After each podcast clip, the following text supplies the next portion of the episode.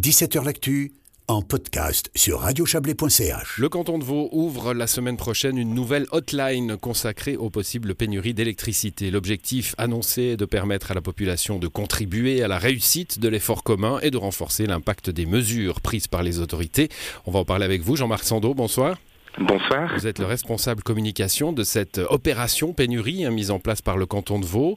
Euh, je le disais en, introduction, nouvelle hotline. Hein. on a l'impression que sans l'avoir inventé, le Covid a, fait entrer la hotline, le standard téléphonique dans l'arsenal commun de communication politique, c'est ça? Alors c'est possible, c'est pas tellement de la communication politique, c'est surtout du service qu'on rend aux, citoyens. C'est compliqué de trouver le bon interlocuteur dans une euh, dans une administration cantonale. Donc là, on offre en fait un moyen d'accès hyper simple à tous les citoyens, les entreprises qui ont des questions précises sur un thème complètement transversal. C'est vrai que c'est assez nouveau, hein. encore une fois, c'est le, Covid qui a fait surgir ça. Il y a eu le Covid, il y a eu euh, euh, l'Ukraine, hein, euh, l'assurance maladie, maintenant ces pénuries d'énergie. Puis vous nous le dites, hein, finalement le rôle, c'est pas tellement de répondre à toutes les questions, c'est plutôt parce que l'éventail, pour ce qui nous concerne aujourd'hui, ces, ces questions de pénurie d'énergie sera extrêmement large. Donc il faudra savoir rediriger en fait les gens vers les bons services, vers les bons interlocuteurs c'est le vrai enjeu d'une hotline, c'est de faire cette interface entre des questions qui peuvent toucher aussi bien l'épuration que la décoration de Noël ou n'importe quelle question. L'électricité s'est enfilée dans toutes nos vies. On a une on a une dépendance totale à l'électricité.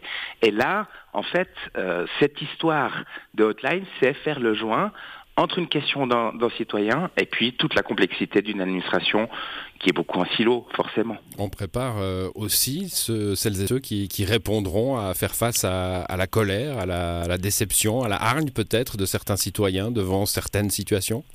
Alors, la hargne, assez peu pour le moment. On ne s'attend pas à beaucoup de hargne. C'est peut-être un mot un peu fort, oui même si on voit euh, un peu des bulles de filtre qui se, qui se forment entre ceux qui croient qu'il y aura une pénurie, ceux qui n'y croient pas. Euh, l'enjeu, c'est principalement d'écouter la vraie demande. Et effectivement, on les forme à des... En l'occurrence, on n'a pas eu besoin de les former à ça parce qu'ils sont faits au feu, parce que certains ont travaillé sur la hotline Covid, d'autres sur la hotline Ukraine.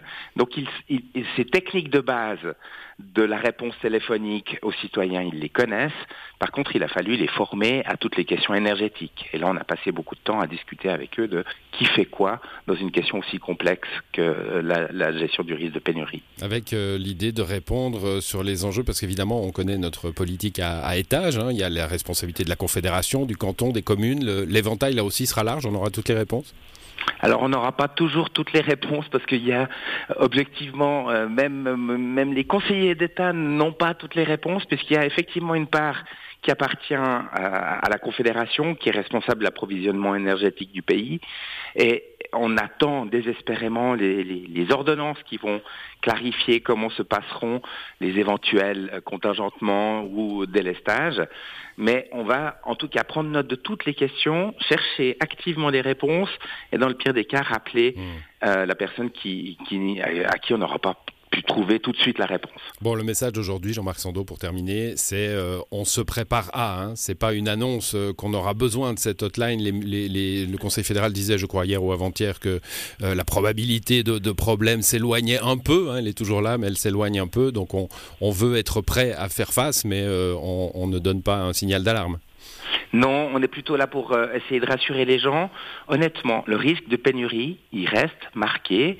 Euh, c'est pas moi qui le dis, c'est le directeur de l'Office fédéral de l'énergie, euh, Benoît Reva, qui le disait hier à Montreux dans, un, dans un forum consacré à cette question. donc, au lendemain de la décision du, Conseil fédéral, de la communication du Conseil fédéral, ce risque, il existe encore il existe de manière suffisante, en tout cas pour qu'on s'y prépare et qu'on sensibilise la population à la seule chose qui permettra de l'éviter, c'est-à-dire d'économiser l'énergie. Voilà, et cette préparation, eh ben, c'est entre autres choses cette hotline au 058 611 11 71, mise en place donc par l'état-major cantonal de conduite dès le 8 novembre prochain, euh, avec des appels euh, les jours de semaine de 8h à 18h, et puis il y a un mail aussi pénurie.hotline at vd.ch. Merci à vous Jean-Marc Sando, bonne soirée. Merci de relayer ce message. Merci, bonne soirée. Voilà, c'est la fin de cette émission à l'édition ce soir. Thierry Nicolet et Serge Jubin. Excellente soirée et très bon week-end à vous.